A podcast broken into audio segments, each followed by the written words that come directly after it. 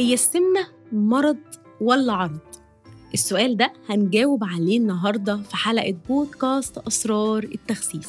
معاكم دينا حسين أخصائية تغذية علاجية وتغذية رياضية مدربة رياضية معتمدة و health coach قبل ما نتكلم في موضوعنا انزلوا اعملوا لي rate خمس نجوم واكتبوا review ده بيشجعني إن أنا أكمل واستمر أكتر.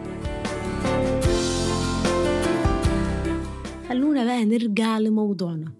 هل السمنة أو زيادة الوزن المفرطة هل هي مرض ولا عرض؟ هل الشخص اللي وزنه عالي هو مسؤول مسؤولية كاملة عن اللي هو فيه ولا لأ؟ في عوامل كتير خارج إرادته هل الحديث ده كلنا بنفكر فيه لما بنشوف حد وزنه عالي نقعد نفكر هو ليه سايب نفسه كده هو وبنقعد نلومه وبنشوفه إن هو المسؤول المسؤولية الكاملة عن اللي هو فيه ده عشان كده معظم الناس اللي بتعاني من السمنة عايشة بإحساس العار وإن هي عايزة تستخبى لأنها بتلوم نفسها كل يوم عن اللي هي فيه. كم مرة اديناهم أسئلة بعينينا من قبل ما نتكلم. هو أنت سايب نفسك كده ليه؟ هو أنت ما حاولتش تخس؟ هو أنت مش شايف إن أنت تخين قوي على أساس إن هو مش شايف نفسه أو ما حاولش قبل كده؟ الناس اللي عندها سمنة بتعاني من التنمر وفي نسبة انتحار عالية بين الناس اللي بتعاني من السمنة بسبب التنمر اللي بيواجهوه في المجتمع. التنمر مش بيقف عند هنا بس حتى في مقابلات العمل. يعني الشخص اللي وزنه عالي فرصه إن هو يتقبل في وظيفة أقل من الشخص اللي وزنه مش عالي. وهنا يعني نقعد كده نفكر كده إيه علاقة الوزن بأداء الشخص في شغله أنا بعد كل ده هحاول أتجرد وأحاول أتكلم معاكم مش أنا دينا وأحاول أنقل لكم وجهة نظر العلم. هتكلم معاكم بحيادية تامة وأتمنى منكم الحلقة دي أنتوا كمان تسمعوها بحيادية تامة وبمنتهى التجرد. وكعادتي أنا طالعة الحلقة النهاردة أتكلم معاكم من غير ما أكون مجهزة ولا كاتبة في ورقة وقلم. أنا بطلع أقول لكم اللي في قلبي واللي أنا عايزاه يوصل لكم وأتمنى إن الرسالة توصل لكم. خلونا بقى نتكلم من ناحية العلم. العلماء عملوا دراسات عن موضوع السمنة ده واكتشفوا حاجات كتير. خليني أقول لكم دراسة وشوفوا أنتوا نتيجتها هتكون إيه. طفلين توأم اتولدوا في بطن واحدة من أم واحدة. فصلوا الطفلين دول منذ الصغر. خدوا طفل ودوه عند أسرة ال lifestyle بتاعها صحي. بياكلوا أكل صحي بيلعبوا رياضة والحياة عندهم الصحية المثالية كما يجب أن تكون. الطفل التاني راح لأسرة عادية اللي بتاكل fast food وقاعدة بتتفرج على تلعب PlayStation والناس اللي هم نمط حياتهم غير صحي. الطفلين لما كبروا رغم إن هم اتوجدوا في أسرتين مختلفتين تماما في lifestyle مختلف تماما الاتنين طلعوا بيعانوا من مشاكل مع الوزن وبيعانوا من زيادة بالوزن وبيحاولوا ينزلوا وزنهم. رغم إن الطفلين في أسرتين مختلفتين.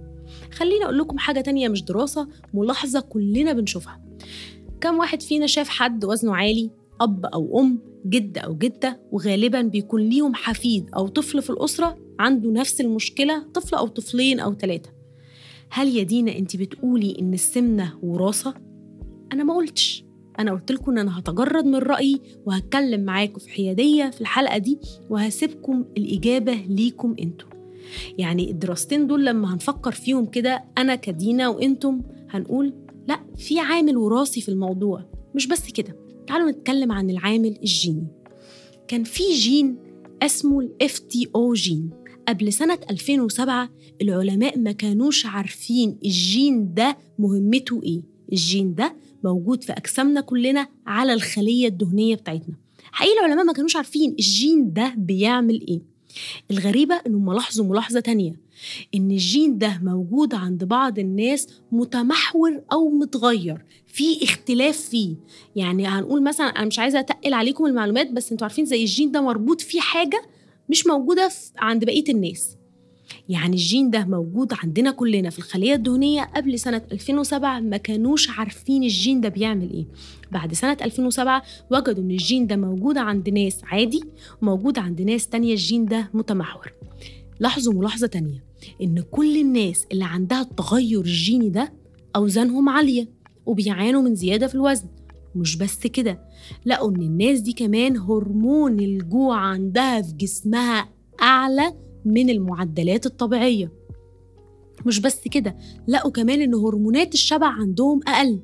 ومش بس كده لقوهم بياكلوا أكتر على مدار اليوم وبيميلوا لل lifestyle الكسول شوية وإن هم ما يتحركوش كتير.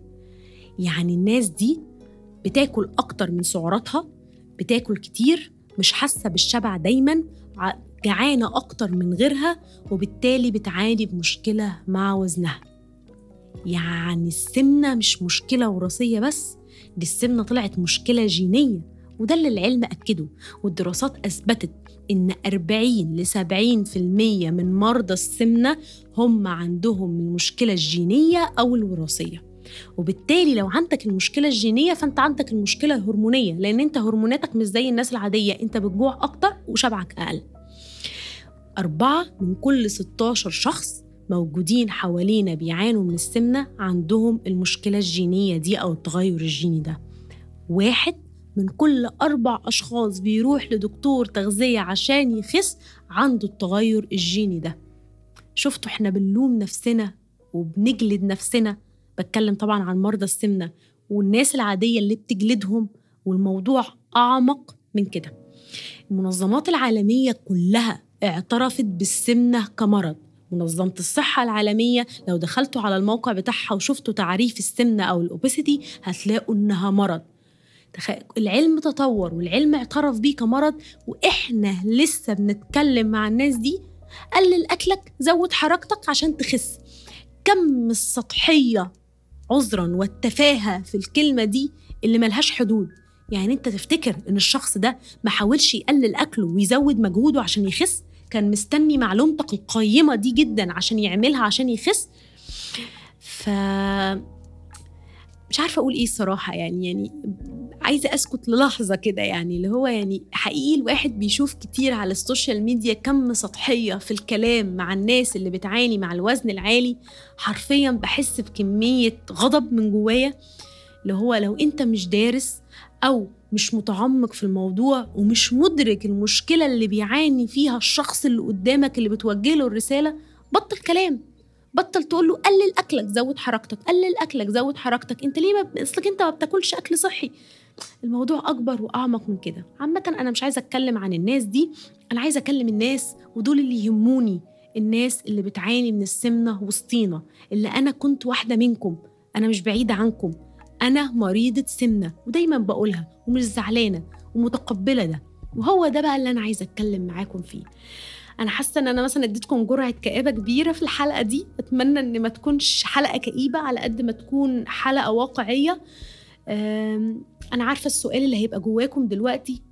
يعني يا دينا إحنا هنعيش ونموت تخان؟ هنفضل طول حياتنا بنعاني من السمنة؟ ما أنت معنى كلامك كده يا دينا.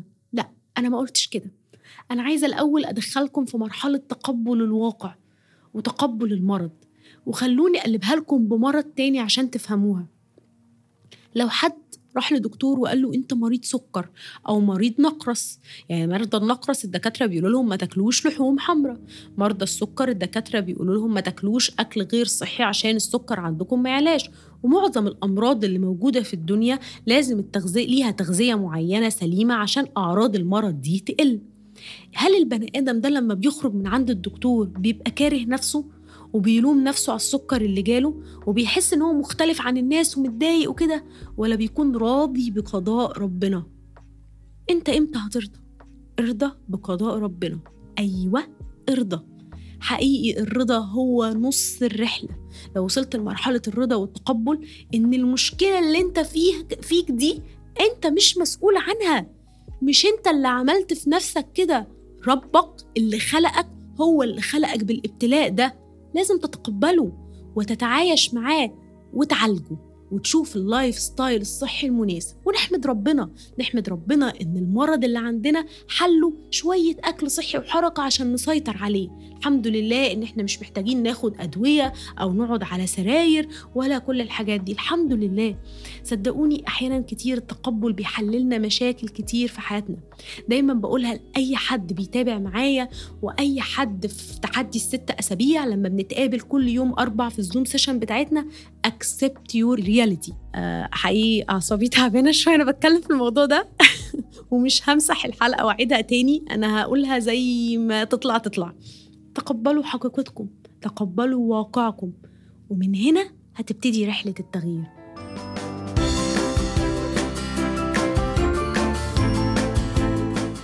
أتمنى إن تكون الحلقة دي كانت رسالة بسيطة ليكم وتخليكم تشوفوا الموضوع بنظرة أعمق من السطحية اللي بنشوفها على السوشيال ميديا.